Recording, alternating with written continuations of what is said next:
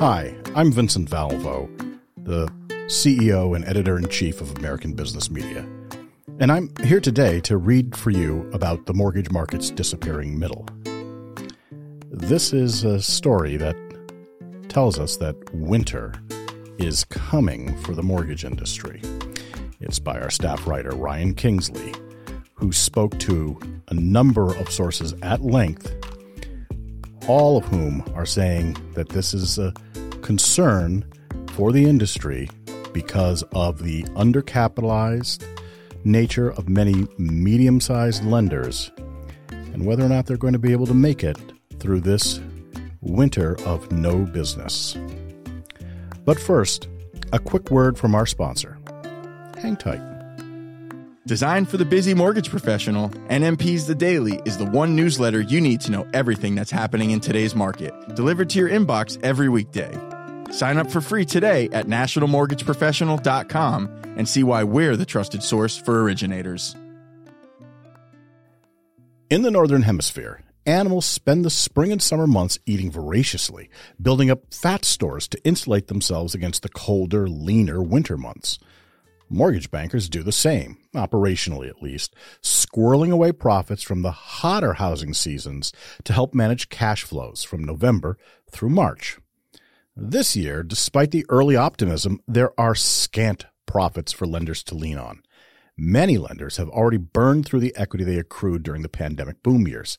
Total residential mortgage volume rose 21% from the first quarter to the second quarter, according to ATTOM, a curator of land, property, and real estate data.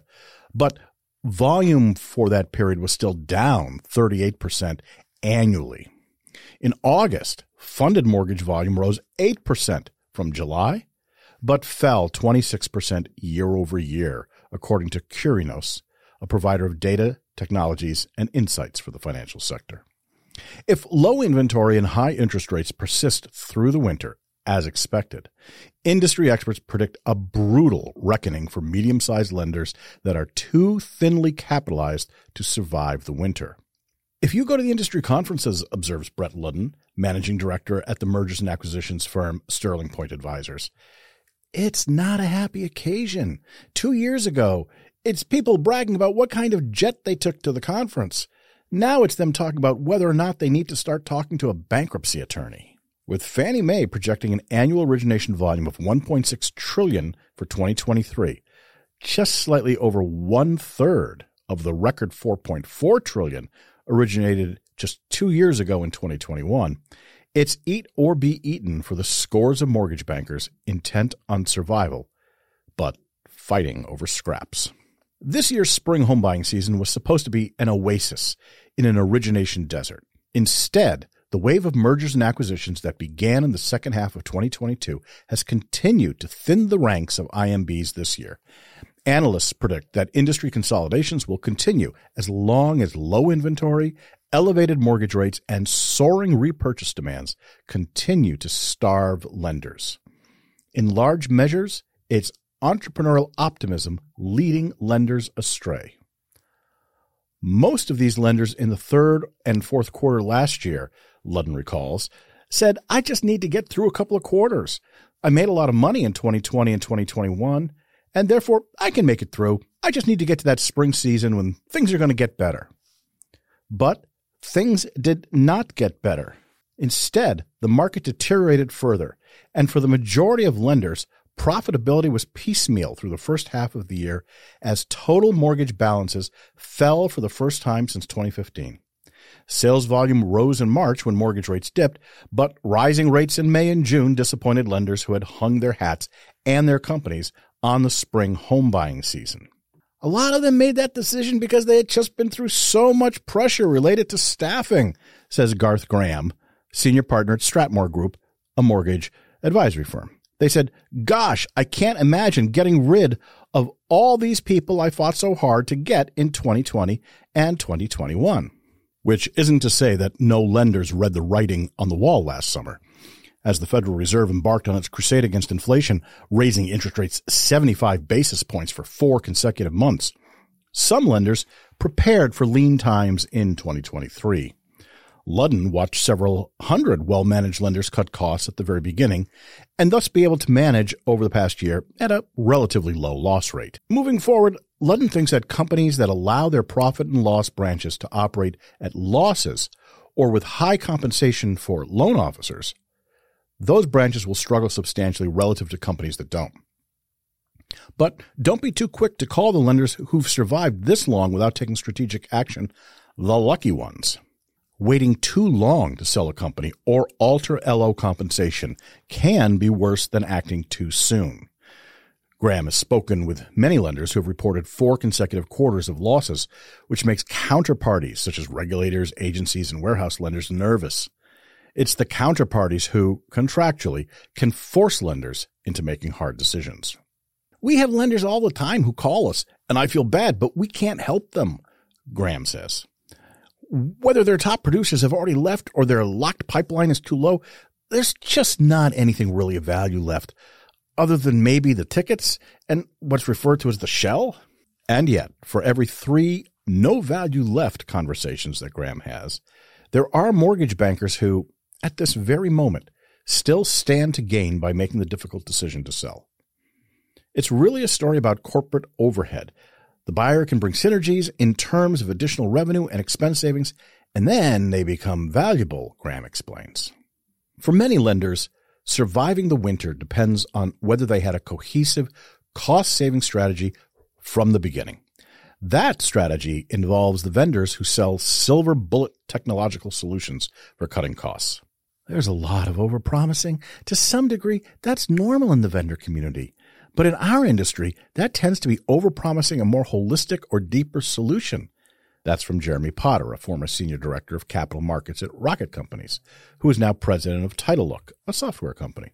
Potter has spent the past 3 years on the vendor side of the mortgage industry as an investor and founder of various technology companies. While some vendors question whether lenders have cut staff as dramatically as necessary, he says that lenders are tired getting burned by vendors who are promising more savings than they can deliver. The vendor community is the boy who cried wolf to a degree at this point to a CEO at a mid-sized IMB, Potter admits. CEOs and decision-makers at independent mortgage banks have been burned by promises of savings, promises of speed, and promises of differentiation. In many ways, the vendor tech community has not lived up to that, Potter observes.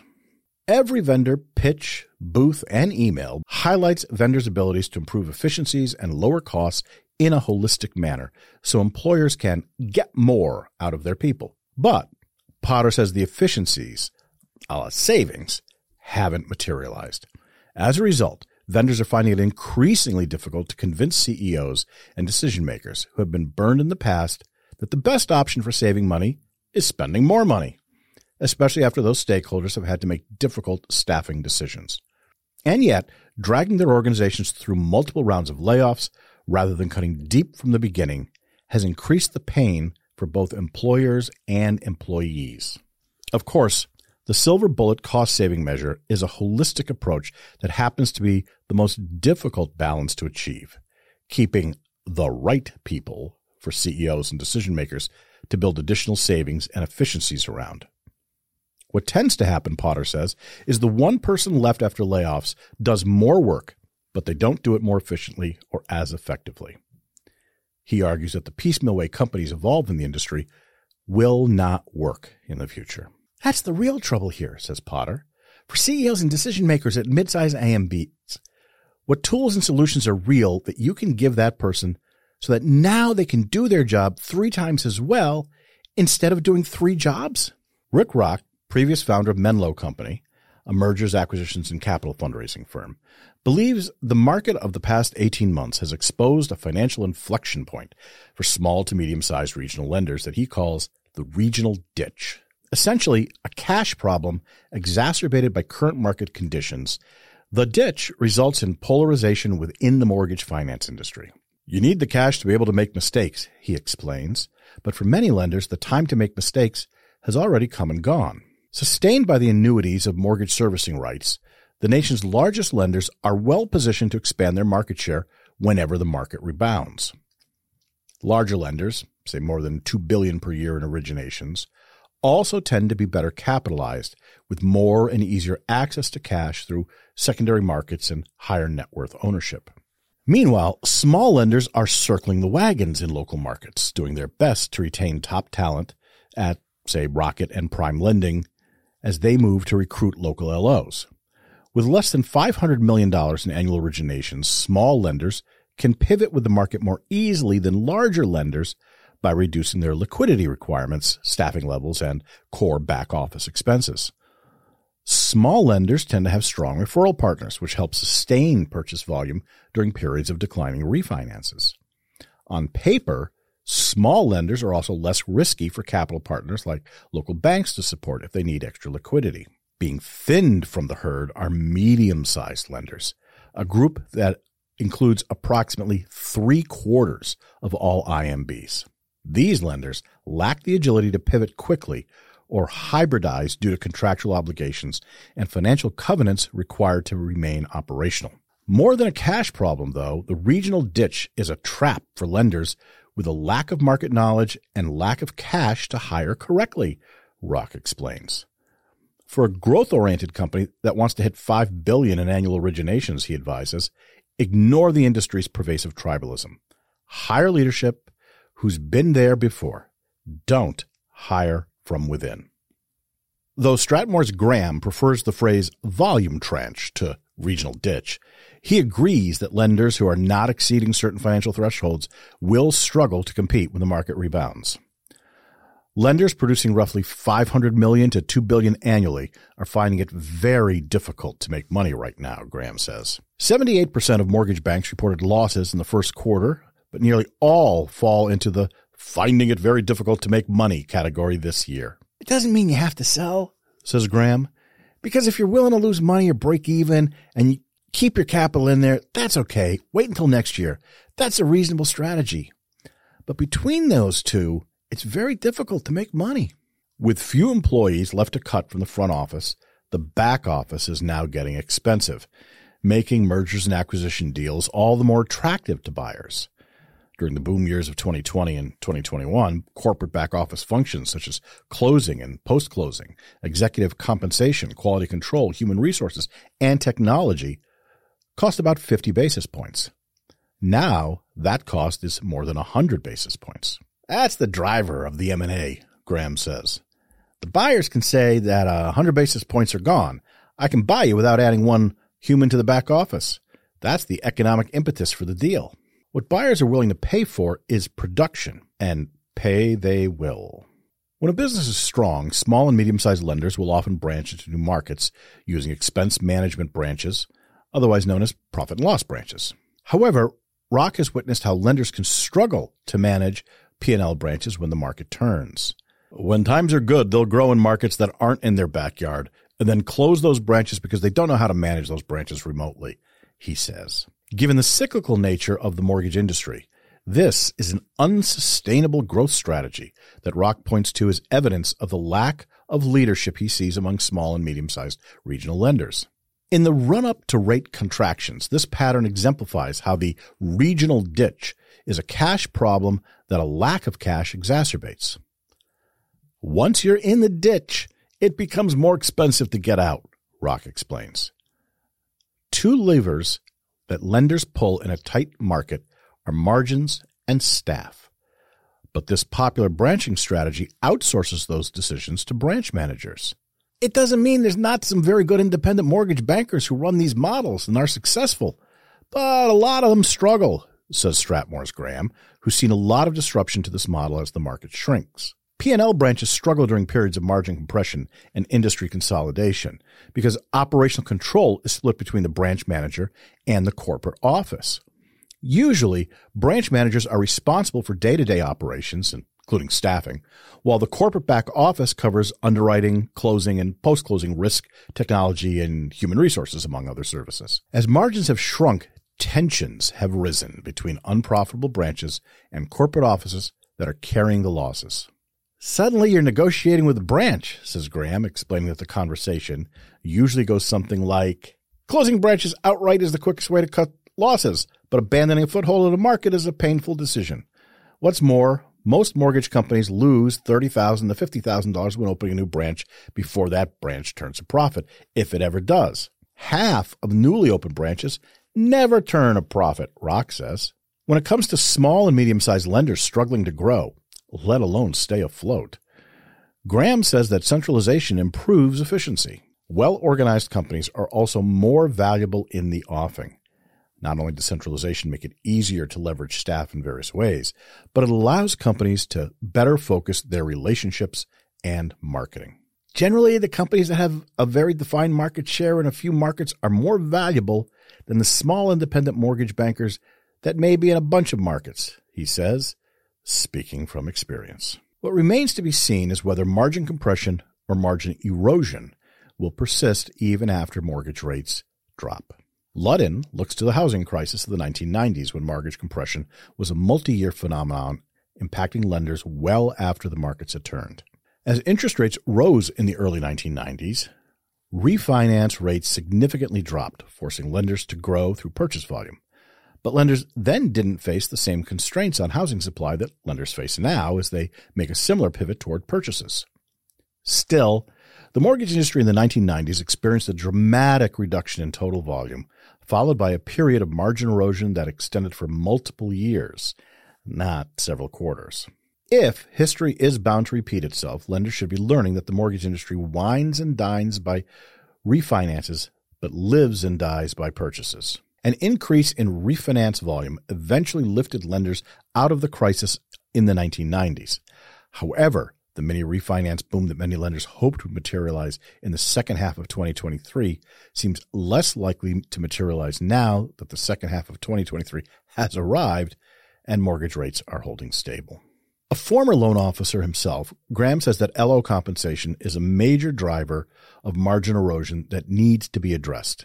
We keep paying basis points. Basis points are on a loan amount, and the loan amount keeps going up, yet the margin of revenue per loan in this type of market is going down. As average loan amounts rise, LOs pull more money out of every transaction. That creates a lot of pressure on the P&L for owners, Graham says. Lenders contribute to long-term margin compression when they lower rates to compete for loans. Ludden has talked to lenders who experienced month-over-month double-digit reduction in margins in the second quarter. These lenders found that originating loans for less profit per loan only increased their losses due to fixed origination expenses. Doing the same volume or increasing volume, but making less money per loan, means lenders have nowhere to go to recoup that loss. Even if you do the same number of loans, Ludden explains, you still have the obligation to keep the people in place that are doing the loans. You're still paying the loan officer some origination fee, and you're just making less money on that loan you sell. That's even worse than less loan volume, because at least with less volume, you can reduce your headcount. Secondary markets are also squeezing lenders' margins. An anticipated spike in early payoffs has soured investors' appetites for newly originated residential mortgage-backed securities that have coupons averaging between 7 and 8%. This has investors demanding higher premiums as historical buyers of RMBSs, such as banks and the Federal Reserve. They're exiting secondary markets altogether. Lenders fear that even when mortgage rates drop, investors will be able to name their price, preventing rates from dropping as low as borrowers would like. Warns Ludden, it could be that you see substantially worse economics for lenders even after we get through what we believe to be the hardest interest rate environment. Nevertheless, all lenders are focused on strategic actions right now, whether investing in servicing infrastructure or looking for an exit strategy. No holdout seller wants to become a walkout seller in a fire sale. The question they have to ask is, do I want to run the risk of having to put more cash into this business after I've already gone through a year and a half of losing money? Or do I want to be smart and look at where things might be headed and choose to make an exit now while I control my own destiny? To be in control of his own destiny for now, Ludden is grateful. Thanks for listening to The Disappearing Middle Market, which came out in the November 2023 issue of Mortgage Banker Magazine. Get more like this at nationalmortgageprofessional.com and continue listening wherever you get your podcasts. This has been Vincent Valvo.